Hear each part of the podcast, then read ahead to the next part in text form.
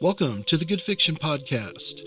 Join us as we continue with Things That Charlie Did, Chapter 19. Quiet, hushed, but an air full of expectancy about what to do about getting to the root filled the chapel, the easiest place for everyone to meet in a way that wouldn't attract too much attention anyway. It had been almost two months since Charlie had spoken to Maria or Michael or Margarita. They needed to talk now. The time had come to stop the Santiagos and the stranglehold they held over the people. Father Guerrero had been invited as he was now part of their group, as had the squirrely little mortician. The father took it upon himself to get things started. He stood and faced everyone as if he were preaching.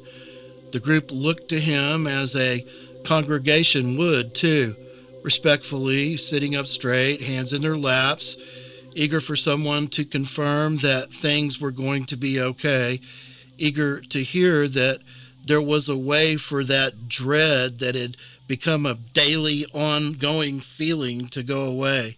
He wasn't preaching, though, not today.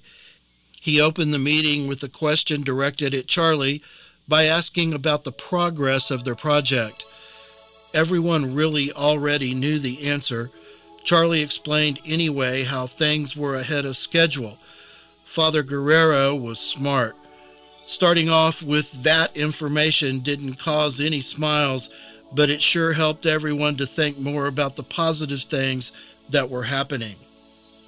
Next to speak was Mr. Garcia. His voice was stern and sounded like the combination of a father talking to a child and a college professor lecturing a class on the importance of the material they were currently learning in class. Basically, he told them the situation was very serious. The message sent by killing the two construction workers was this more people were going to die if the construction continued, and the Santiagos knew the players involved. Both of these were disturbing bits of information that everyone really already knew. Garcia used the information to set up what he had to say next a speech. Obviously rehearsed, if not out loud, at least in his mind. I've spoken to some associates that I trust in Mexico City. They're well aware of the Santiago's illegal activities. These associates I'm speaking of are national police. They'd love to get their hands on the Santiago family. They've offered me some help. Mr. Garcia reached under the pew where he was sitting and pulled out a suitcase sized container that appeared to be made of heavy plastic. Gather round, please, he said as he set the gray container on the pew next to him. Everyone positioned themselves to see what magic the box was going to produce. Maria stood next to Charlie. These are the tools that can be used to bring down a monster, said Mr. Garcia as he opened the case. Thick foam, rubber encased, several ways the group could get at the root. Two very tiny wireless microphones, two video cameras that were no larger than a man's fist, two tiny micro cassette recorders, and two bricks of a Play Doh looking substance with small digital clocks close by and neatly snuggled in their foam rubber home. I guess most of this stuff speaks for itself, except for this. He pointed to the Play Doh. Plastique.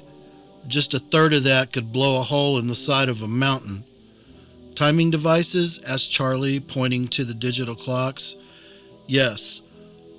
All the makings for some very mean bombs. Let's hope we don't need this. It's here, though. Once everyone got a good look, the crowd dispersed and sat back in the previous spots. Mr. Garcia remained standing as he had just started his explanation. He jumped into the next portion of his speech. This is where Michael and Margarita come in. The group glanced at the two teens as Mr. Garcia defined their roles in getting at the root. with their working for the Santiagos, they'll have access to the estate conversations. Basically, they'll be close enough to use some of this stuff to gather enough evidence to get the mama and the sons charged with crimes and convicted in court. Eventually, their empire around here will just crumble. He paused. Everyone did. It sounded so simple. As an attorney who hadn't practiced criminal law, Charlie still knew enough to realize that bringing someone as powerful as the Santiagos down was going to not only require testimony against them, but outright confessions caught on tape. Otherwise, the money they had could buy the influence needed to raise doubts about their guilt. No one was going to be able to get these people without something earth shattering. Fact. The rules are different for rich people. It didn't take a lawyer to figure that out. Mr. Garcia continued on with his speech. Now, Margarita and Michael have both already been contacted to meet with Enrique Santiago. They're meeting with him tomorrow night. And I say, let's go ahead and do this. We may not get a better chance. When you say do this, what do you mean? asked Charlie. Send them in with this stuff and see what evidence we can start gathering now. Garcia ran his hand over the top of his head and breathed a long string of frustration in the form of a sigh before he continued. When we first started thinking about this, I was thinking that we'd work slowly, and well, that's just not going to be possible now. Delays are dangerous. Margarita stood and went to the open box of spy goodies. She pulled one of the small wireless microphones from its spot, leaving a tiny foam rubber hole that was exactly the shape and size of the object that was now in her hand. You know, the second you put this stuff on your body and go into that property, your life's going to be in great danger. It was Maria who spoke. She had previously just been sitting, listening, We've been through this, Margarita was angry. She's right. Show us what to do and let's get on with this. Michael's voice was determined, strong sounding. They spent the rest of the evening toying with the gadgets. Standing at various points in and around the chapel, they tinkered with the wireless mics mostly. They learned how to work them, how to record with them, and listen to conversations too. Also, they experimented with placing the tiny devices on various parts of their body and clothing to see what would be the safest way to go about doing what they needed to do. Margarita devised a way to conceal hers in her hair when it was neatly tied into a bun. Michael first tried his sock. The reception was bad, and it was discussed that should he be searched, it would be easily found. Finally, they settled on placing his mic on the inside of his belt, close to the buckle. The reception was good there, and it was unlikely to be found. The plan was simple get the damaging dirt on these guys so they could be arrested. Hopefully, it wouldn't take more than one or two trips. Margarita and Mike's desires to help their families by staying in Ciudad Norte and San Miguel had turned into the desire to choose new and to do so without the worry of Santiago's wrath. The remainder of the evening was spelled out into more detail. They discussed where everyone would be and what to do if something went wrong. Part of the plan was to continue on with normal activities the following day so as not to arouse suspicion, which they did. The following evening, Every detail that had been discussed had been rehearsed over and over in everyone's mind, and they were ready to go, as ready as they could be, together. In danger, no fear. Michael drove his father's pickup to the cutoff that led deep into the jungle. That same cutoff took them up the mountain to the Santiago estate. He was met at the cutoff by an olive green Jeep that looked to be a throwback from the days of World War II. Margarita was by his side, her hair neatly and tightly bunched into a bun. This point forward, the teens didn't know what to expect next. Their instructions had been to simply meet their ride to the estate at the cutoff. No one spoke as the Jeep pushed its way along the surprisingly unkept road. It bounced with each rut and rock, causing the springs in the seats to squeak. After about 20 minutes, the huge estate could briefly be seen through the occasional quick break in the trees. It was all they had ever heard about it and more. Margarita's stomach felt as though a hundred butterflies had been tossed to the wind inside her empty belly and desperately were being blown from side to side by a strong wind. Only when she focused on Juan in the library could she settle down slightly. Devotion to a cause, worthy, worthwhile actions for the good of other people, that sort of thinking lessened the wind in her tummy and the butterflies, content with their surroundings, settled down and sat motionless. If Michael had butterflies, no one could tell. He wouldn't have let on anyway. His football player looks matched his football player personality on this night. Cocky and sure of himself, the humidity of the jungle night caused sweat to gather around the leather of the turquoise necklace that was gripping the back of his neck. But by the time they had made it to the front gate of the Santiago estate, Garcia and Charlie were only supposed to be a mile or so behind. The outside range of the state of art wireless mic was two miles. The plan was to get much closer if possible to ensure nothing was missed in the conversations. While Garcia and Charlie recorded conversations, and stood at the ready. Maria and the squirrely mortician were going to wait at the cutoff where Michael left his father's truck. There, they had Charles's Jeep at the ready just in case it was needed. Charlie and Garcia had parked Garcia's Suburban about two and a half miles from the front of the gate of the Santiago estate and hiked to the point where they were picking up reception from Michael and Margarita. Father Guerrero stayed behind. It gave Margarita and Michael some confidence to know that the entire group was in contact with each other, doing their part in making sure things went right. In danger together, no fear. They were waved through a checkpoint at the house's front gate. A guard in camouflage and a machine gun strapped across his front stood with legs slightly spread, both hands on his killing device, and coldly stared the two down as they passed through the entrance onto the Santiago estate. Immediately, things were different.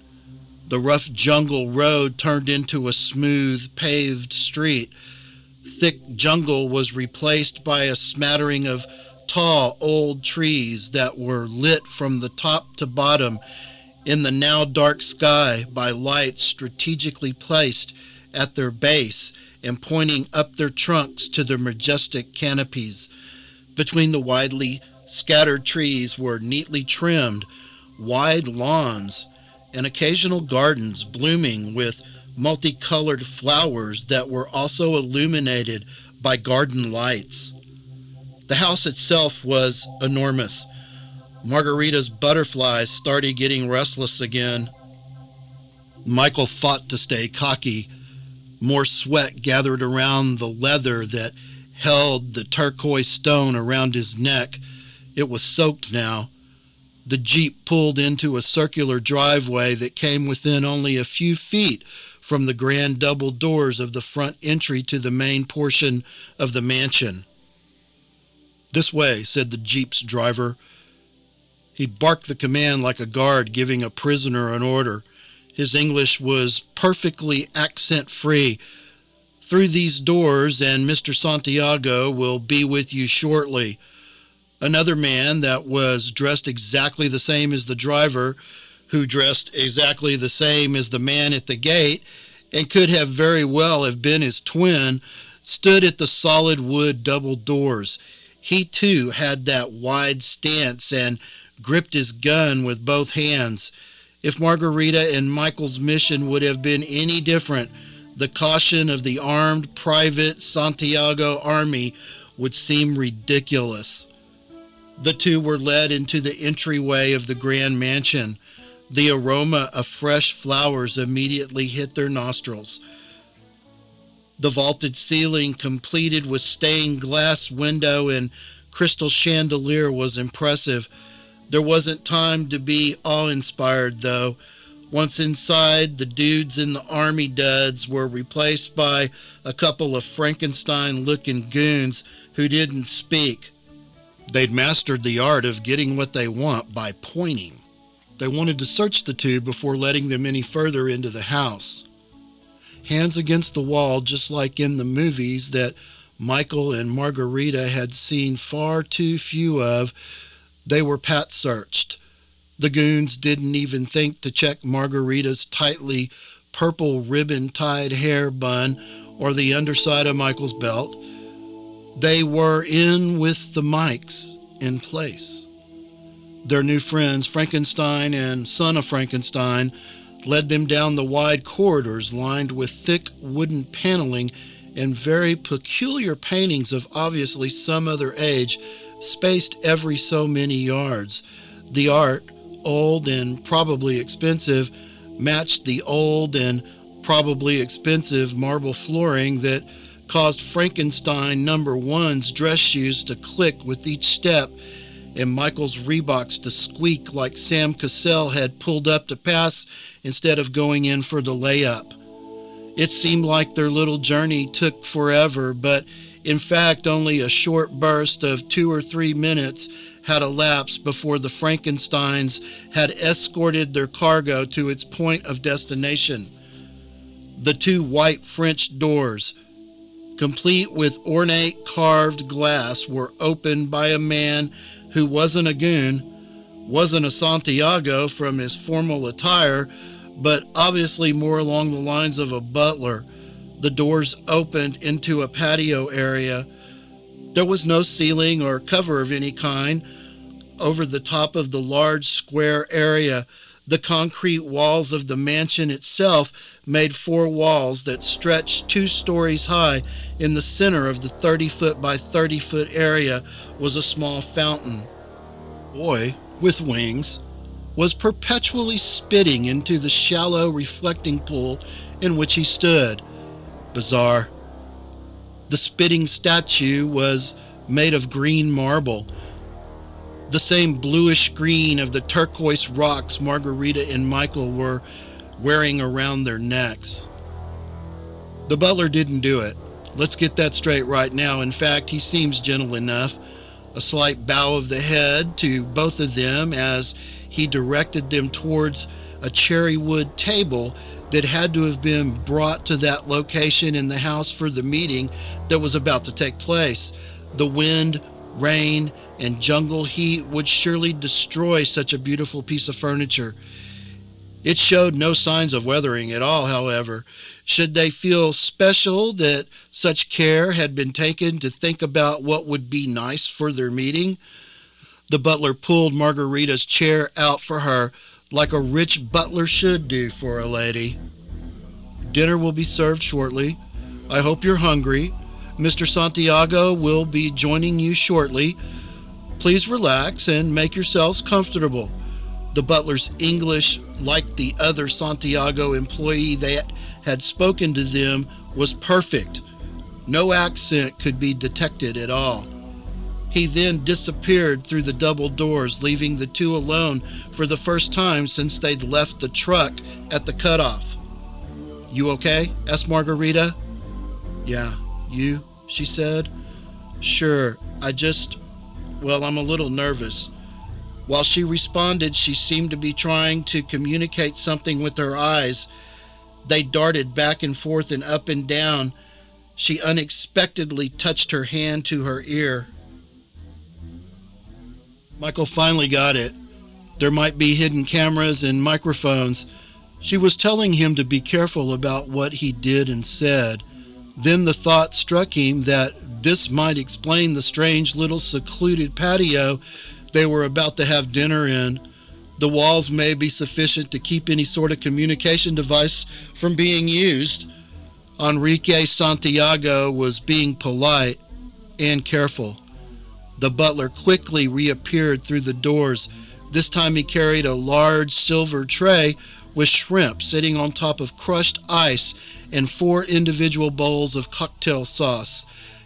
He positioned the tray in the center of the table and placed one cocktail sauce bowl in front of each of the four chairs.